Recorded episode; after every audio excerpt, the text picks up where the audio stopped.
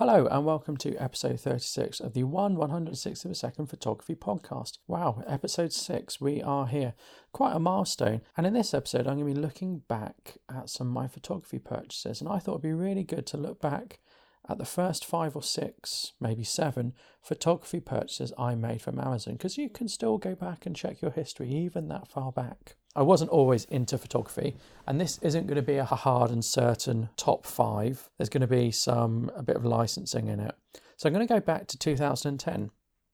And in 2010, I bought a Wacom Bamboo Pen graphics tablet, and I use this all the time. I'm not actually sure whether I got this strictly for photography. I might well have got this more for just doing stuff for my video work at the time, because I got into photography through doing video work. So I'm quite convinced with this, while I do use it all the time for photography, I'm quite convinced I got this for video.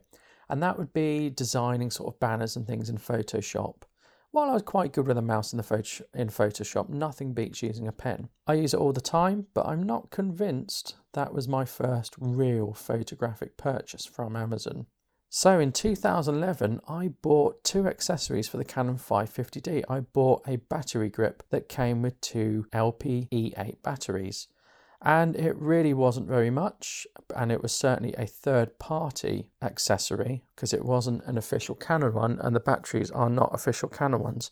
But I think that's probably one of the first accessories people are going to get for their camera. So my first real camera was the EOS 550D. That was my serious camera when I got into photography. And again, I bought it really for doing video work, but it's such a good stills camera that it enabled me to get into doing photography. So here I might be thinking, oh, well, maybe I bought it for the video aspect, but no, I didn't.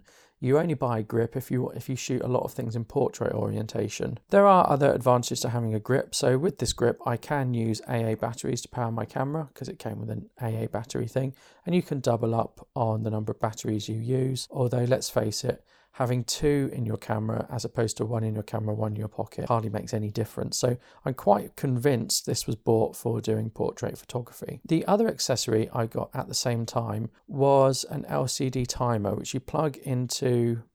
So I mean, that makes it sound like something you put in a kitchen, doesn't it? When you're monitoring how long you're cooking your turkey for. It was an LCD timer remote cable. You plug it into the side of your camera, and it allows you to do interval shooting basically. So I quite like doing my time lapses then at that stage. So again, not really photography based. It did enable me to fire the shutter for a single image without having to touch the body. But again, I think this is probably more of a video centric purchase. So battery grip, definitely a photography purchase. And do I still use the battery grip? On occasions. I've got a battery grip for my 5D, and I do use that quite a lot just because I'm always shooting in portrait orientation for that, and it's much more useful. The spare batteries I'm still using today. So for the Canon 550D, I still use those 2 spare batteries, and I still use the one that came with the camera. So I'm still using my Canon 550D, and I'm still using some of the accessories I got for it. The next one I got, and again, maybe this was for video, not for photography. Manfrotto self-standing monopod. I also bought a quick release head to go with that, and that was a Manfrotto as well. So I'm going to group those together as one purchase because I bought them at the same time. So it's a monopod, and at the bottom you can unscrew some legs for it to stand. Probably that was for video work, and I still use that for video work. I still use that to mount my camera. The problem with mounting a camera on a tripod is it takes up a lot of floor space. For the sort of video stuff I do, I need to be quite close to the camera. It's normally pointing down, so I don't want something that takes up a lot of floor space. So that maybe is a video purchase. So we've had the Wacom tablet, the battery grip, and the LCD timer, and the monopod. Only one of those things I would say was solely a photography purchase. So like I said at the start, I'm going to be quite loose with this top 5 because it's probably, I might not count each one as an integer value. I might count one as 0.3, who knows. Anyway, next is the Sony DSC-HX9VB Cybershot stills camera. This was a small camera, and it was really good. I really liked it. It had a lot of auto modes. I don't think it didn't do raw shooting. It did JPEGs, but it did things like really natural HDR. It had really good video. It was my first real compact camera that I started taking everywhere with me. It just did a good job. It had manual modes and it was a really good camera, and I used it a lot. I used it an awful lot. I've sold it now, but it was certainly a camera I used a lot. The only lacking ability was it didn't shoot raw images, but it's 16.2 megapixels, 16 zoom. It was just a really good performer. It had a nice little flash. It was good in low light. Yeah, it was a really good camera and I really enjoyed it. Next thing is a camera strap, a Lowepro camera strap, which I can't remember ever using. So it was a camera strap and that would be solely for photography because I wouldn't use a camera strap for video. It gets in the way. It's either on a tripod or it's either in my hand, but generally my video work is on a tripod. So this was solely for photography and I can't even remember what's happened to it, which goes to show what happened to that purchase. So in terms of camera straps, I have a black Rapid, which I'm not very keen on because my 5D fell off while using it and cracked. So I'm not massively keen on that, but I also have a Peak Design strap and all my cameras have Peak Design clips on. So the Peak Design camera strap is interchangeable with my cameras and that's the one that gets used all the time. I have no idea where this Lowepro Speedster camera strap went. The next purchase I made, according to Amazon, and it's probably a good point to mention, at this stage I did buy things from eBay, I did buy things from my local camera store. I didn't exclusively buy everything from Amazon, but as time has gone by, more of my purchases have been made from Amazon. So this isn't a sort of history of all of my photographic purchases and considerations. It's only that I'm only focusing on the ones from Amazon. The next thing is an Eye-Fi card. They made SD cards that had Wi-Fi in them. So this was at a time when cameras did not come with Wi-Fi, but you could wirelessly connect to your images via the card.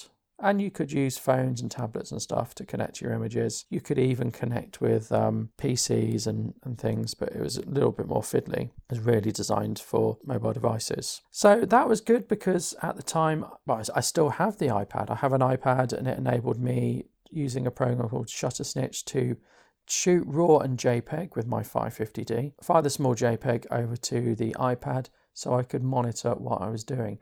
And I set it up so that people who I was photographing could see what was coming out of my camera. And that was quite good because at the time I was doing quite bespoke and specialist shoots for certain people. The problem I had with the Eye-Fi card was it didn't work for video. So they advertised it as it would work for video. The video files are too big to transfer over Wi-Fi. It just didn't work for video. The main problem I had with it was I put it in an incompatible camera and I formatted it. And it didn't work after that. But by that point, I wasn't doing those bespoke photography assignments and I wasn't using it as much then. So I'm not saying I formatted it deliberately. It happened, but it wasn't the end of the world. Yes, I ruined my own card and it was quite good using the Eye-Fi card. And you could do some really good things, like you could have bottomless memory. That's not a term that their marketing department used, but you could have it so that when you took an image, it sent off to the cloud. So conceivably, you never ran out of memory. If you were hooked up to an internet-enabled device, then conceivably, you could never run out of memory. And you could have backups, but their software and their web interface was really clunky, Eye-Fi. Later, I think they got bought out by someone. And I think they didn't quite cease trading, but they either got bought out or they stopped trading or something. And they put out the sort of final update to their app, and it made it so much better at the end of the product's life cycle, which was really surprising. But sort of all those features you'd want in that type of card came out right when it wasn't going to be supported by the company itself. And later I bought a Toshiba wireless card, which did exactly the same thing, but because Eye-Fi has sort of been and gone, that was remarkably cheaper. So I think maybe I paid £60 or £70 for the Eye-Fi card. I don't actually have the price in front of me, interestingly. So this is just from memory. I think I paid £60, £70 for it. Later, I think my Toshiba one, which had more memory, was about £30. And the Toshiba one was really good. Another thing to know with these cards is they obviously drain your camera's battery life because they are drawing more energy. So the battery isn't going to last as long as you would think it would, but they're still good. And if you've got an old camera that doesn't have Wi-Fi capabilities, they're a good option. Someone got in contact with me a long time ago and they asked if I knew about tethering, and I did some work with them to do with Lightroom. They did some tethering, and they were really keen on using Eye-Fi cards. So they wanted to be able to take an image and it go to Lightroom without cables, because they thought cables got in the way. And I worked with them on this, and I was a consultant, an Eye-Fi tethering consultant, because I had more knowledge about this than they did. I'd already sort of worked with it and experimented with it. I was quite knowledgeable with it. And it just wouldn't work firing raw images to Lightroom. Well, it's not that it wouldn't work, it just took so long. So in the end, I sort of said I would just hook up a USB cable into Lightroom, and I showed the person how to do that. And in the end, I worked with them again, and they just used standard SD cards and did SD card swapping. So I sort of worked with them as an assistant, and they would take some images, give me the SD card, I give them the blank one, I'd do the Lightroom stuff, because they were doing this sort of live event. So yeah, all very interesting times.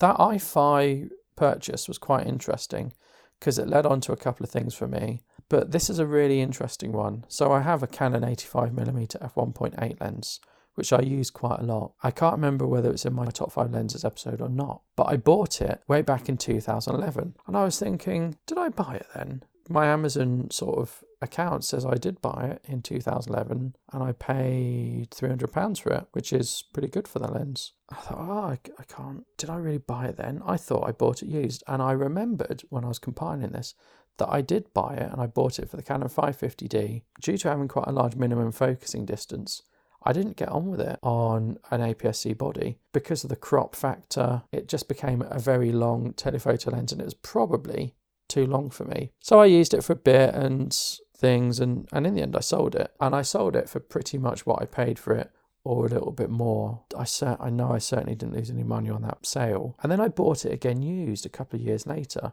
when I had the 5D. I bought it for, I think, under £150. What do those purchases tell me? Well, those purchases are at the very start of my sort of photographic journey, and they're more about me experimenting with things and trying things out. Some of those things I've sold, some of those things I have no memory of. I'm quite convinced they wouldn't have been a present for people. I'm quite convinced I would have bought them for myself, but I have no memory of them. And some things have become obsolete as sort of time has moved on. Some things I've completely ruined myself, like the Eye-Fi card. And some things I've sort of upgraded as I've gone along. When I bought the HX9VB, really I wanted an RX100, but such a product didn't exist at the time. I wanted to be able to shoot raw, have a bit of zoom, small camera I can fit in my pocket, do a bit of video, that type of thing. And certainly, I'm not even sure I had a smartphone in 2010 and 2011. So of those purchases, which one has been the best? I think in terms of bang for buck, it's got to be the Wacom Bamboo Pen graphics tablet. That was under £50.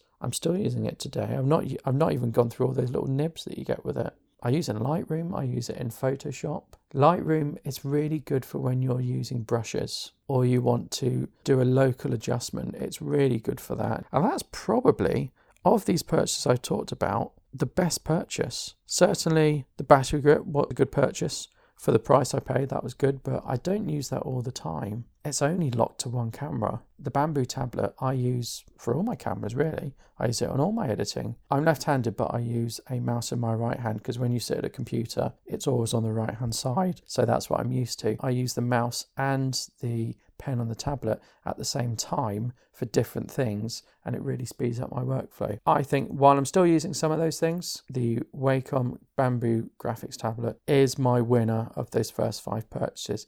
It's really quite good to go back and sort of review your purchases and things. You forget things, of course, new things come along, things get upgraded, things get replaced, things get sold. But it was quite an interesting thing to go back and look at my Amazon purchases. And if you purchase a lot from Amazon, I encourage you to do that as well. It's really quite interesting. Thank you for listening to me drone on about things I purchase from Amazon and if I have them or do not have them. I hope you found it interesting.